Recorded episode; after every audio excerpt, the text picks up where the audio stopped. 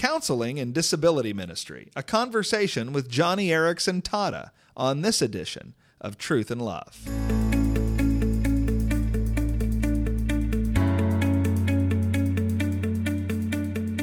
I'm Heath Lambert, and you're listening to Truth and Love, a podcast of the Association of Certified Biblical Counselors, where we seek to provide biblical solutions for the problems that people face. I am excited that our guest on the podcast this week is Joni Eareckson Tada and her husband Ken. Joni is the founder and CEO of Joni and Friends International and is a popular Christian author and Christian speaker. One of the things that you'll notice about our podcast this week is that the format is different in a couple of respects. First of all, our podcast is normally about 10 minutes. We try to have that be uh, short enough to give you some content that's helpful, but not so long that you have to make a great big commitment in order to be able to listen to it. That's a little different this week because our conversation with Joni and Ken was so fruitful, we just wanted to give you the whole thing. So it's about a 45 minute conversation that I hope you'll take the time to listen to and be encouraged encouraged by. Another reality that makes the format a little bit different is that the conversation this week is hosted not by me, but by Sean Perron, who is the chief of staff of ACBC. Sean caught up with Joni and Ken and had a wide ranging conversation with them about Joni's story, their story together, about disability ministry, about the sufficiency of Scripture, and about how to help people affected by disabilities. I think this conversation is really encouraging, really helpful, and I hope you enjoy it as much as I did. Joni, I'd love to hear uh, about your story. I know many people probably know it, but there's a lot of people that listen to the podcast that don't. So tell us a little bit about your story. Well, I, I can't believe that it's been 50 years. Oh, my goodness. Wow. Uh, since I took that fateful dive into shallow water so many years ago, 1967. I was a 17 year old, excited about going off to college in just a month, and uh, on a fling went swimming with my sister on the Chesapeake Bay of Maryland dove into what I thought was deep water, but immediately when my head hit the sandy bottom, it snapped my head back, crushing my neck at the fourth cervical level. And uh, I realized real fast I was in shallow water and I was face wow. down, and I, I could not right myself out of the water. I was just desperately holding my breath, hoping that uh, my sister might notice that I was in danger, and I could only hold my breath so long. And I'm screaming in my head, Kathy, please see me. Well, Kathy had her back turned to me, and she was just about ready to leave the water to walk up onto the beach uh, toward our towel, and a crab bit her toe.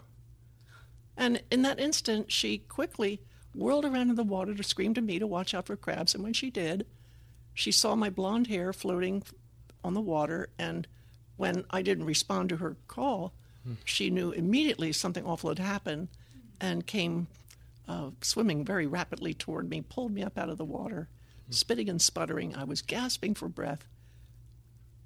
And when my sister told me that story months later, I thought, oh my goodness, what a sovereign God we have who can move, even move a little sea creature into just the right position to wow. pinch my sister's toe just when someone needed to be alarmed that another person was in trouble. And it, it, it, just from the very beginning helped me see that God is concerned not only with the big issues of life, but the small, tiny, seemingly insignificant, incidental little things like a crab biting someone's toe. Mm. Uh, it, it, it, to me, was a, uh, a strange but a comforting assurance that God was in the details. Wow. He was in the details from the very beginning. So Wow, so that was 50 years ago. 50 years ago. I sound old, don't I? No, no, no. and then now you, I mean, your ministry, Joni and Friends, has impacted millions of people. And how did that come about? I'm, I'd love to hear that part of the story as well. Well, in 25 words or less, I'll try and squeeze it into. Okay. I was a mouth artist. I was drawing, you know, paintings and pictures, holding brushes between my teeth. I went to the University of Maryland, studied art, and you know, just I wanted to be an artist since I was now disabled and could not use my hands or my legs. I'm sitting down in a wheelchair. I'm thinking, what can I do? Well, at least mm. I could paint. And so uh, I was um, showing my artwork locally, and a local NBC affiliate picked it up. And then before I knew it, I was on the Today Show in New York and wow. sharing my testimony with Barbara Walters. And then a Christian publisher heard me that morning and asked if I'd write a book about my autobiography. And then Mr. Graham and Billy Graham's wife Ruth read the book and let's make a movie. And before I knew it, wow. I was catapulted onto a national platform back in the 70s and the 1980s. And immediately, even though I was still a young person, I realized that God was giving me this remarkable sphere of influence and that I had to be a good steward of it, especially when letters started coming in from all over the world. Letters asking questions like, My son's disabled. How, how, how did you get up out of depression? Can I help him out of depression? Well, what about my pastor? Your church seems to have embraced your special needs family. What about mine? Um, what about miraculous healing? What does the Bible say about that? Question after question. And so, in my efforts to steward those opportunities well, I began a ministry called Joni and Friends in 1979. And we were dedicated to equip the church to um, not only communicate the gospel, but to evangelize and disciple and shepherd and embrace mm. people affected by disability. And that's what we've been doing for over three and a half decades now, and I so enjoy my work.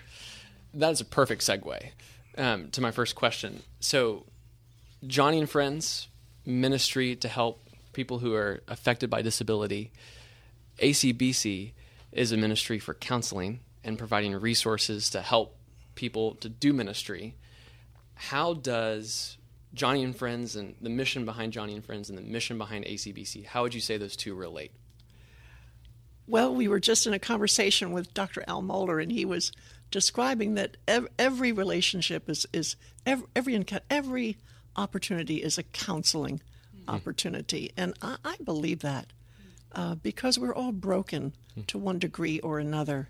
Uh, my brokenness, sitting here in a wheelchair without use of my hands or my legs, is just a little more visible than, than your brokenness.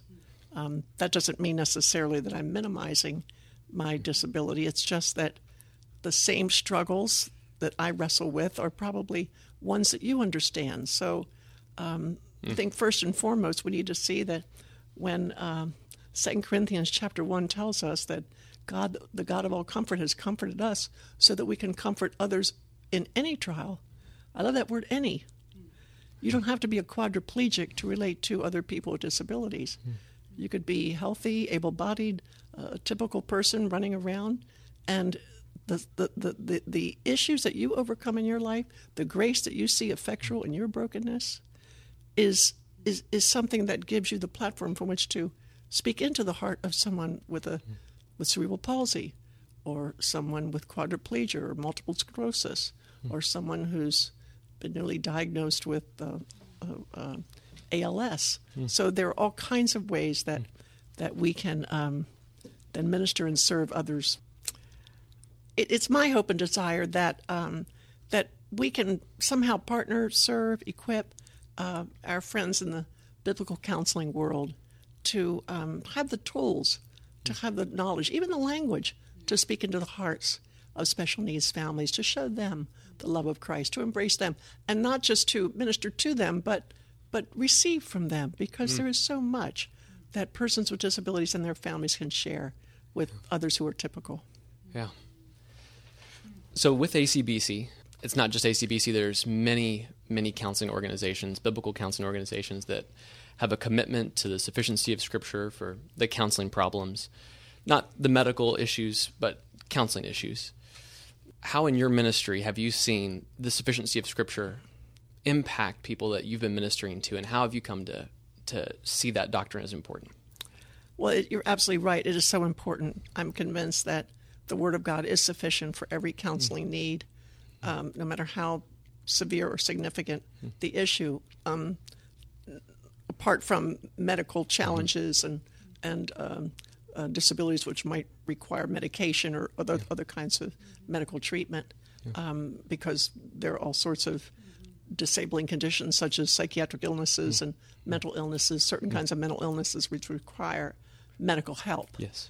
But um, where it concerns accepting the will of God, embracing the will of God, when it comes to recognizing your own sin, uh, dealing with it, confessing it, when it comes to getting actively engaged in your own sanctification, uh, you don't have to have a disability. Mm. Um, whether no matter no matter what your challenge is, th- these are issues that we all wrestle with, we all struggle with. Mm. So the fact is, all Scripture applies to to a person with a disability. Uh, now, I recall when someone was first told me um, to look at Romans eight twenty eight that all things fit together into a pattern for good uh, to those who love God. I, I retched at the idea. I I found it repulsive. Mm. I felt like vomiting on that person's shoes. How dare he tell me that this could be part of God's good plan for me? And my friend challenged me and said, No, Joni, the Bible's not saying that all things are good. It's saying that all things, even though they may be horrific, mm. tragic, life altering, even those things, God can miraculously mold into a beautiful pattern in your life. And that pattern is in Romans 8:29, mm.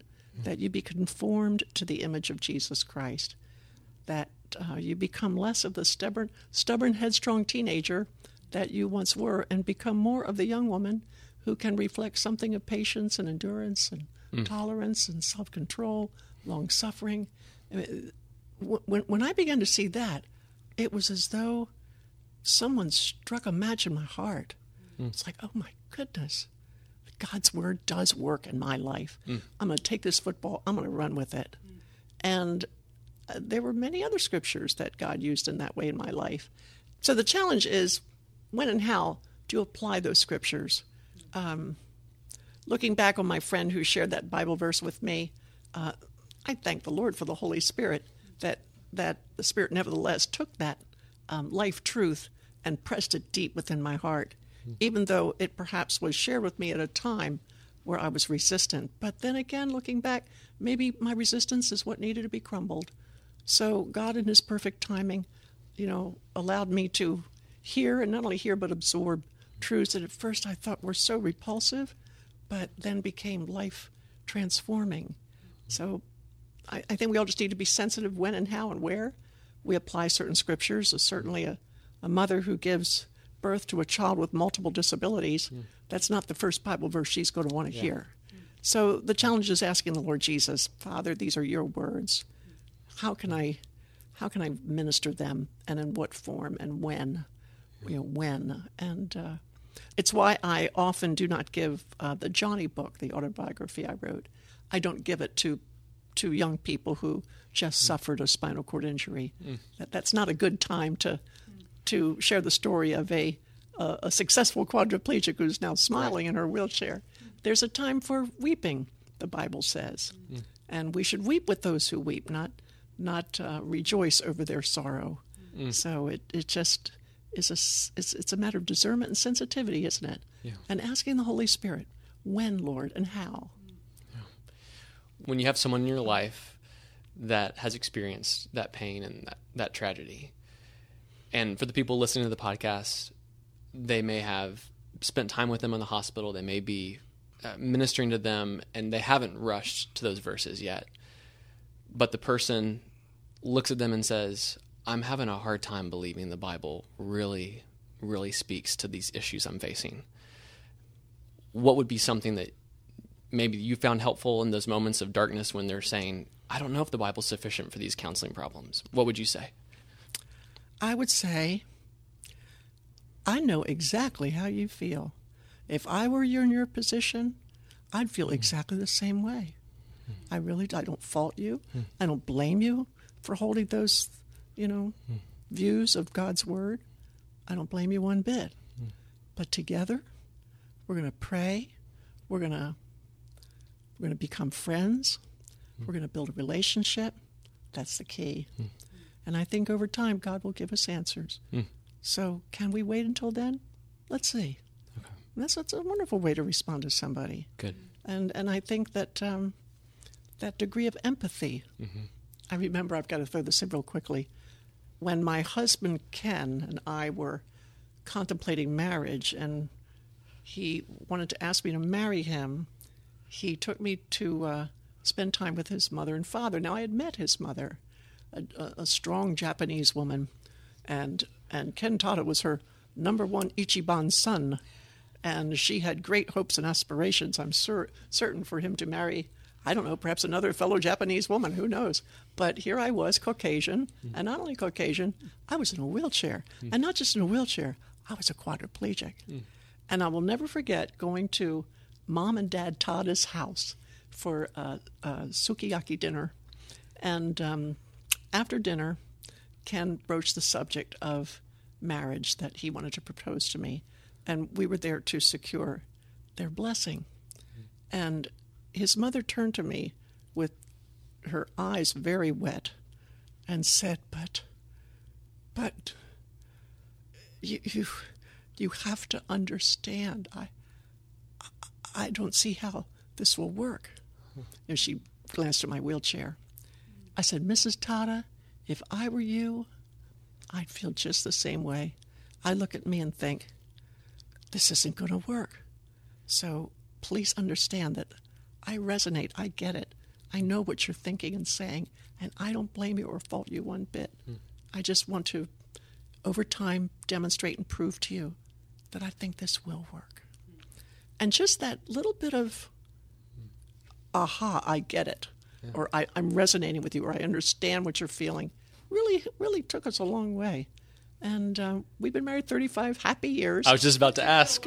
right, a long time. And uh, and before my mother-in-law passed away, she was a dear and close friend. She she admired me and my achievements uh, as much, if not more, than my own mother. It was quite something. A great relationship ensued. Praise the Lord. So, you guys have been married for how long again? 35 years. 35 years. And maybe there's people listening to the podcast that they are affected by a disability. What would you say to them as they're thinking about pursuing marriage? Do you have any thoughts that you want to share with them?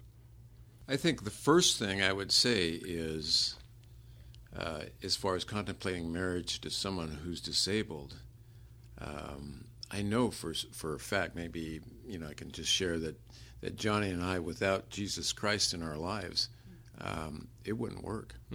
Uh, you need something stronger in in uh, uh, your life, whether you have a disability in a marriage or you know, you're just getting married for the first time. But you need something more than what will sustain you for the first six months. Um, you know that that easy breezy, boy, everything is looking great, um, floating on air. Uh, feeling that you get when you first get married, when reality starts to set in, um, and you realize you're going to be with this person for the rest of your life. Uh, I think the thing that that uh, most has sustained both Joni and I is exactly what I just said. That that we both love Jesus, and and uh, He's been the sustaining force for us for 35 years. I, I remember that when we were first married, after about a year or two, uh, Ken just became overwhelmed with the day to day routines of my disability. Now, I had help, I had outside help, girlfriends, caregivers who would come and assist with uh, lots of personal care routines, but nevertheless, even with all that help, the, the, the psychological burden of being married to someone like me was just a little overwhelming. And I'll never forget one night before bed, Ken uh, sat on the edge of the mattress and, hands on knees, slump shouldered, looked down at the carpet and shook his head and said, I can't do this. I, I feel so trapped. My first response as a newlywed was, Well, where was your head when we got married? You think you're trapped. What about me? I'm really trapped. And, and weren't you thinking when we, when we walked down the aisle, were, were, didn't you know it was going to be this hard? And as soon as I said those words, I wished I could have stuffed him back in my mouth because I knew they were wrong. And I kept saying, Oh, Ken, that's not me. That's not like me. I shouldn't have said that. That's not me. But it was me. It is me. And when I saw the, the spew of accusations that came out of my mouth, that revealed to me so much in my own heart that needed to be changed. And over time, there was change, marvelous change, not only in me, but also in Ken to the point where, what, I guess 10 years ago, I started dealing with terrible chronic pain. And it meant Ken had to get up a lot during the night to turn me and reposition me in bed because to lie in one position for too long was too painful. And it was another night, shortly after a painful episode, when he sat on the edge of that same bed and slump shouldered said, I feel like I, I just can't do this. Remember that, hon? I do, but we realized that uh, at that point, Joni and, had, and I had developed a, uh, a way of communicating with each other, which meant I felt much more secure in, in, in sharing that with Joni because she knew, knew and knows that I love her, and sometimes the disability just kind of creeps in. And I, I said to him, Sweetheart, don't worry. I, I don't blame you if you're feeling trapped. This is a this is an icky trapping situation. And I get it. I understand what you're feeling, and I just want you to know I'm gonna I'm gonna do my best. I'm gonna cheer you on. I'm gonna pray for you. I'm gonna applaud your every effort, appreciate your every gesture. I'm going to be your best friend through this. We're mm. gonna get through this. I'm gonna I'm not gonna be on the sidelines. We're gonna walk through this together. We're gonna move forward. We're gonna do it. We're gonna do it together. I believe in you, and I believe that God's grace is sufficient. Hmm. And it it was it was it was helpful to have that kind of response rather than "Oh, well look at me. I'm the one in pain. Hmm. You know you're not i am. Hmm. And it it um, those kind of moments where there's such transparency and honesty and openness where your spouse feels trusting enough to be that vulnerable Yeah. what a precious thing. You better not squelch it or step on it or, you know, dirty the moment with your own selfishness. Yeah. And so that's been the story of our marriage is is a constant um, dying to self and uh, helping the other. I want to say one other thing. Um, you know, Joni is really my hero. Six years ago, she was diagnosed with breast cancer, and uh, boy, I tell you, it it brought reality to both of us. And uh, I realized that I could lose my best friend. But you didn't. I, st- I still tear up. um, I think what happened to us, though, whether it took a, a catastrophic diagnosis or you know something that happens in your life, it just it brought reality to to, to who we were on our journey, and um, I think what it did for the two of us is it brought us closer together, and uh, we. Um, I think fell in love with each other all over again. There was a time uh, when we didn't know how serious the diagnosis was going to be, or you know how how you know what kind of stage this cancer was going to take, where we just sat outside on our uh, anniversary just after Joni had her operation, and um, just enjoyed the Backyard. the, the backyard, the wind through the trees, we looked at Hummingbirds. the birds, the hummingbirds. I mean, everything just took on a whole different meaning. Yeah, very sweet time together. You know, my hands don't work. I can't fold my husband's towels. I can't whip him up an omelet. I can't, uh, you know, fix him a steak Diane. I, I can't rub his back. I can't do so many things that most women do. But what I can do, because you have to examine what is your giftedness, giftedness here in this marriage? What can you bring to the table? And and it's, my gift is encouragement. And so I have made it an art to encourage my husband and to affirm him. And if there's any tiny little seed of some Christ like characteristic that I witness growing in his life, well, I'm going to water it with kind words and affirming words like, um, Ken, bless your heart for the way that you reached out to Heim, our neighbor. That was so cool of you to do that.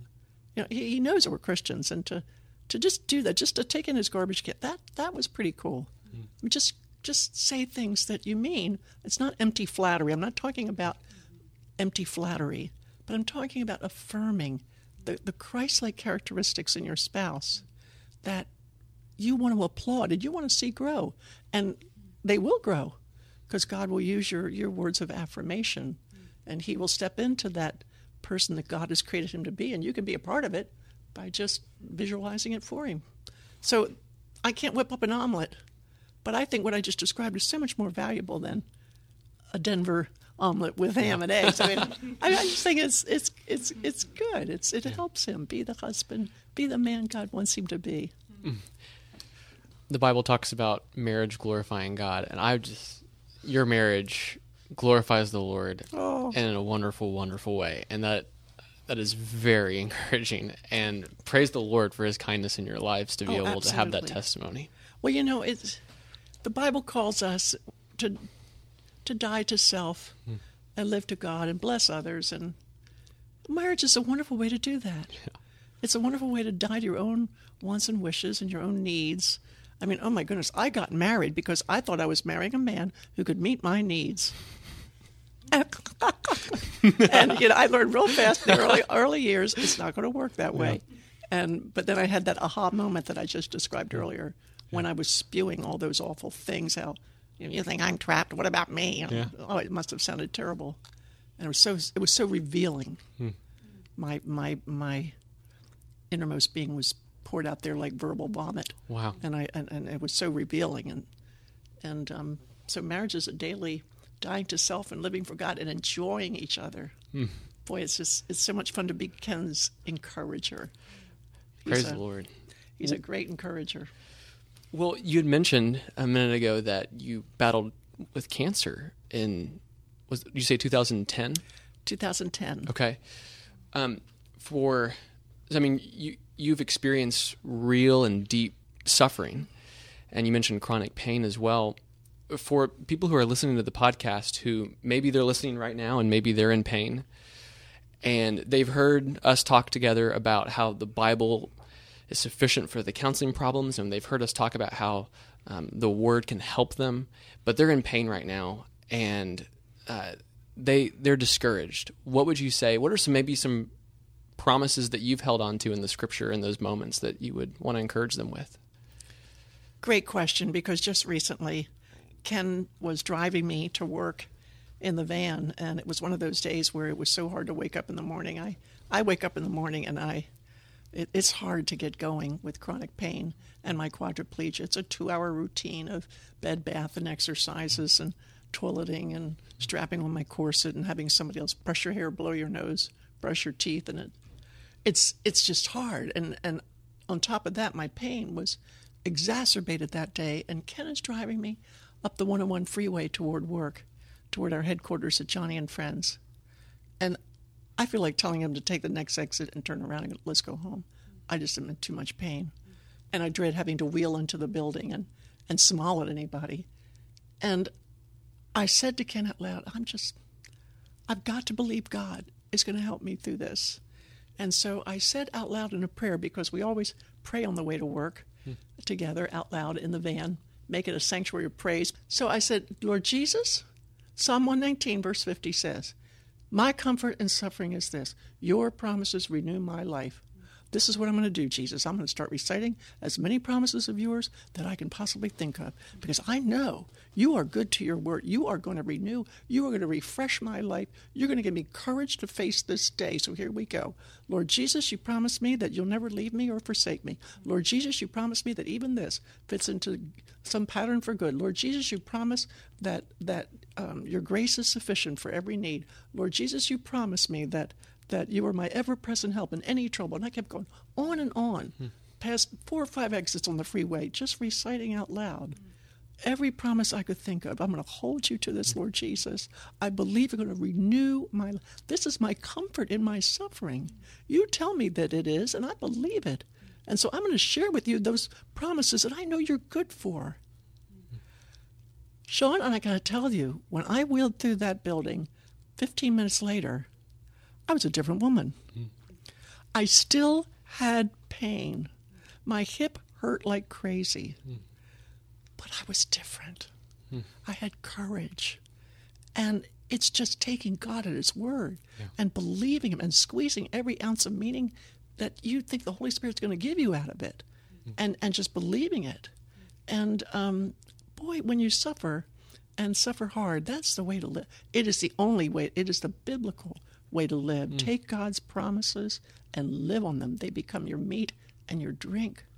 And, and even at work, um, uh, in this recording session right now, my friend Rainey is sitting over to the side, and uh, and she'll tell you uh, there are so many times at work where I have to ask her and another coworker to please help me lay down. I have a little office uh, bed.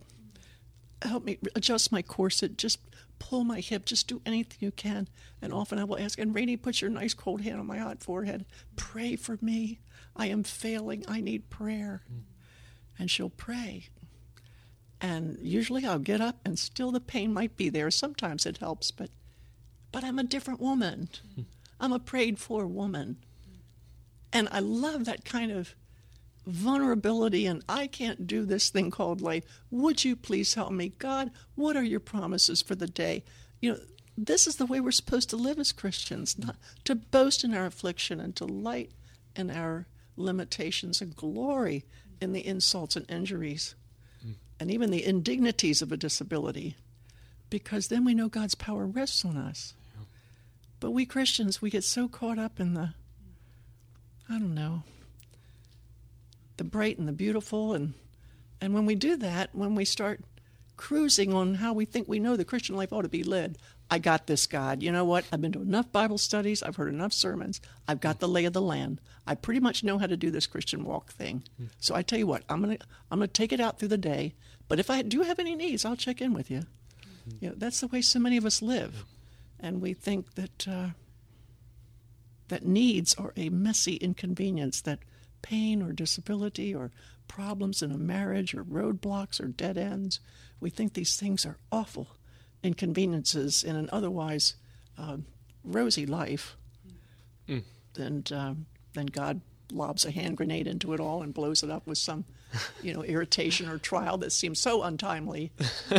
but it is all meant to um, make us live needy lives. We are needy people. Mm. Even as we've been spending a little bit of time together today, you talking about holding on to the precious promises of God and the Word. One of the ways I've just, I mean, we've spent a few hours together at lunch and whatnot. One of the ways I've just observed you doing that is through hymns. Yes. I've just noticed that you have you have a beautiful voice and you like to sing, mm. and I'm assuming that that encourages you oh, often. I, I, it was almost the way I was going to answer one of your earlier questions. Okay. Well, I'd love to know what are your top hymns that you love and oh, do cherish. Gee, I just there's so many. Jesus, I am resting, resting in the joy of what thou art. I am finding out the greatness of thy loving heart. Love that one. And I, I love um, when I'm really feeling low and pain overwhelms me or I'm in bed at night, I might sing, Abide with me, fast falls the eventide. When darkness deepens, Lord, with me abide. Mm. When other helpers fail and comforts flee, mm. help of the helpless, oh, abide with me. These are just a few. But I love um, hymns about the glory and greatness of God. All hail the power of Jesus' name. Let angels prostrate fall. Mm. I mean, there's so many. There's so many rich hymns that have such great orthodoxy and and such rich truth in them. Mm. And this wonderful last line of that glorious hymn by Wesley Hear him, ye deaf, his praise ye dumb, your loosened tongues employ. Ye blind, behold your Savior come, and leap ye lame for joy. Mm-hmm. That's me. Leap ye lame for joy. One day I'm going to do that. It's so exciting. Amen. So those, those hymns are a great way of, um, of kind of reining in our emotions. Mm. Our emotions can run away with us, and we begin to have our reality colored by them, which is such a dangerous thing. But hymns have a way of setting the tone for the day, you can indeed pray without ceasing. I have gone to work and I have been humming a certain hymn all day long, and oh my goodness, what what is it? It's praying without ceasing. Yeah. It's just a way of keeping God's word and, and, and those life changing principles coursing in your mind constantly through through a song. Mm. And we know how well songs stick with us. So, great healing balm. There is a balm in Gilead, and it's Jesus, and there are a million hymns written about him. so learn a few and memorize them and sing them often. That's wonderful. What are some unique concerns, maybe for caregivers, of people who are affected with disabilities. And what what can Christians do to help care providers? What would be anything that, any wisdom you have there? I think as a as a caregiver, um, one of the most important things to remember is you're you can't do it by yourself. You've got to re- be able to reach out, and um, you reach out in different ways. But I think you know you you have a. I, I know for myself, I have a small group of men who support me in prayer, and um, you know there are often times where where caregivers um, need a little break and uh, sometimes, if you're a friend of a caregiver, you, if you can just offer up a little bit of respite time for, for that caregiver to go out and go shopping, or or maybe go out if they're you know they're in that kind of situation to go out and do some exercising just to to get away for a little while. But I think those uh, those who are caregivers need those practical things in order to be able to function properly. Yeah, yeah. Uh, I know uh, one church where uh, this is really recent. A friend of ours, um, she is a double amputee, and uh, there's some secondary complications relating to now to her uh, sedentary condition. So she's she's getting older a little bit, and her husband is her constant caregiver. And uh, finally, their little church has has you know awakened to this need in their congregation, and and they have a rotating group of women who come in and help uh, this woman with her chores around the house because she likes to, you know, do a little bit of gardening and she likes a little bit of cooking, and so they come and help her with that while uh, while um, the husband goes golfing. He misses golf. He loves golfing, and he had not golfed in in a couple of years, and and, and how tragic for that for that couple. So. Uh, and, and it's just a rotating basis. So there's six or seven women who've just opted to learn how to do that. Just come and be a friend, spend time with, you know, cook alongside her, do a little gardening with her, and uh, her husband gets to go golfing. A precious respite for the Saturday morning that enables him to come home and be energized for the rest of the week. And that's a simple task like that. Yeah. Make all the difference to a caregiver. Oh, that's really helpful. As we close, I know you have a, a newer book out. Uh, it's called A Spectacle of Glory. I'd love for you to tell our listeners about that new book and what made you want to uh, to write it. Well, I chose A Spectacle of Glory because of something that uh, John Owen had once written. Um, he was preaching a sermon on Exodus chapter 3 where Moses saw a flaming bush that was not consumed. And it says and I think, Exodus 3, I can't remember the exact verse, it says, I will go over and investigate this strange sight, why the bush does not burn up. Hmm. So, right there, I will go over and investigate why this bush is not burned up. And I like to think that we are Christians who suffer and suffer graciously even sometimes with faults and failures, that we are those bushes that are not consumed, causing others to let me get near this person and understand this strange sight. Why, why her trials do not consume her? What is it about her God that is so great that inspires such loyalty? I want to learn about this. And we become a spectacle of God's glory, a, a showcase of, of God's glory.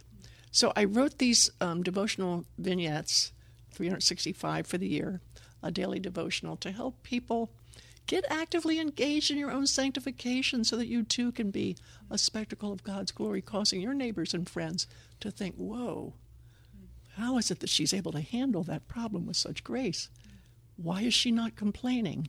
You know, these are the things that mm. entice people to the Christian faith. They want to know why it is you live the way you do under the pressures that you face.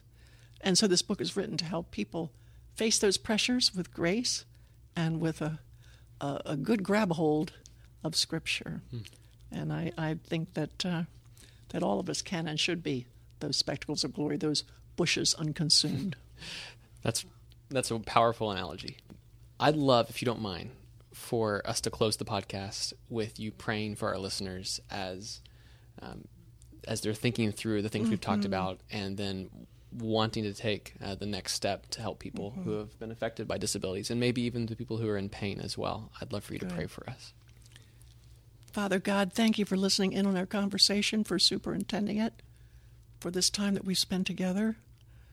I ask you, Father God, to bless, pour out your blessing, pour out your mercy upon those who are listening right now, suffering from chronic pain, or perhaps mothers, perhaps mothers of children with disabilities, perhaps uh, women who are in that sandwich generation of tending to young children at the same time, an elderly parent or others who perhaps are struggling in their marriages or jobs.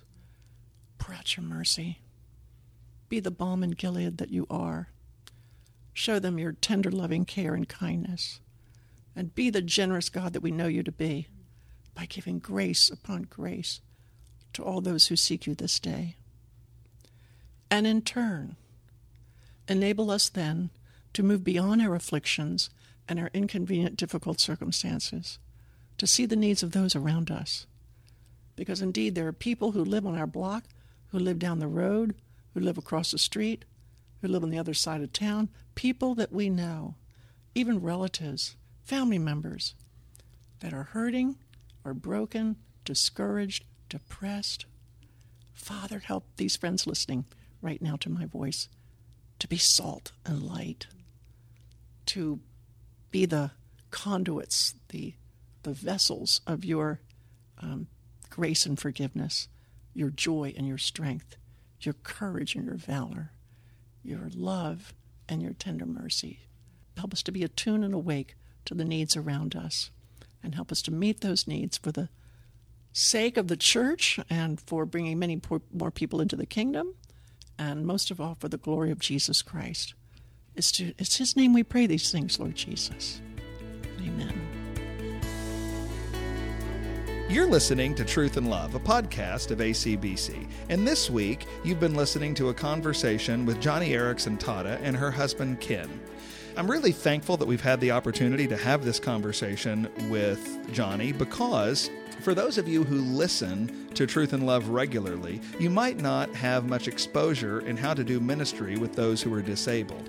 If that is you, then I want to invite you to visit Joni at her ministry's website, joniandfriends.org, to find out more about how to be involved in that kind of ministry. And perhaps you're listening to Truth and Love this week with not a lot of information about how to provide biblical care in the context of counseling. This is something that we've talked a lot about on the podcast this week. And for example, the discussion of mental illness came up. If you would like more information on how to think about mental illness from a biblical perspective, then I want to invite you to visit our website where we have taken a lot of time to articulate a careful position on a biblical understanding of mental illness and medicine and things like that. You can look at our standards of conduct, you can look at a statement from our board on mental illness. And if you're interested in that kind of information, then I want to invite you to visit us at biblicalcounseling.com.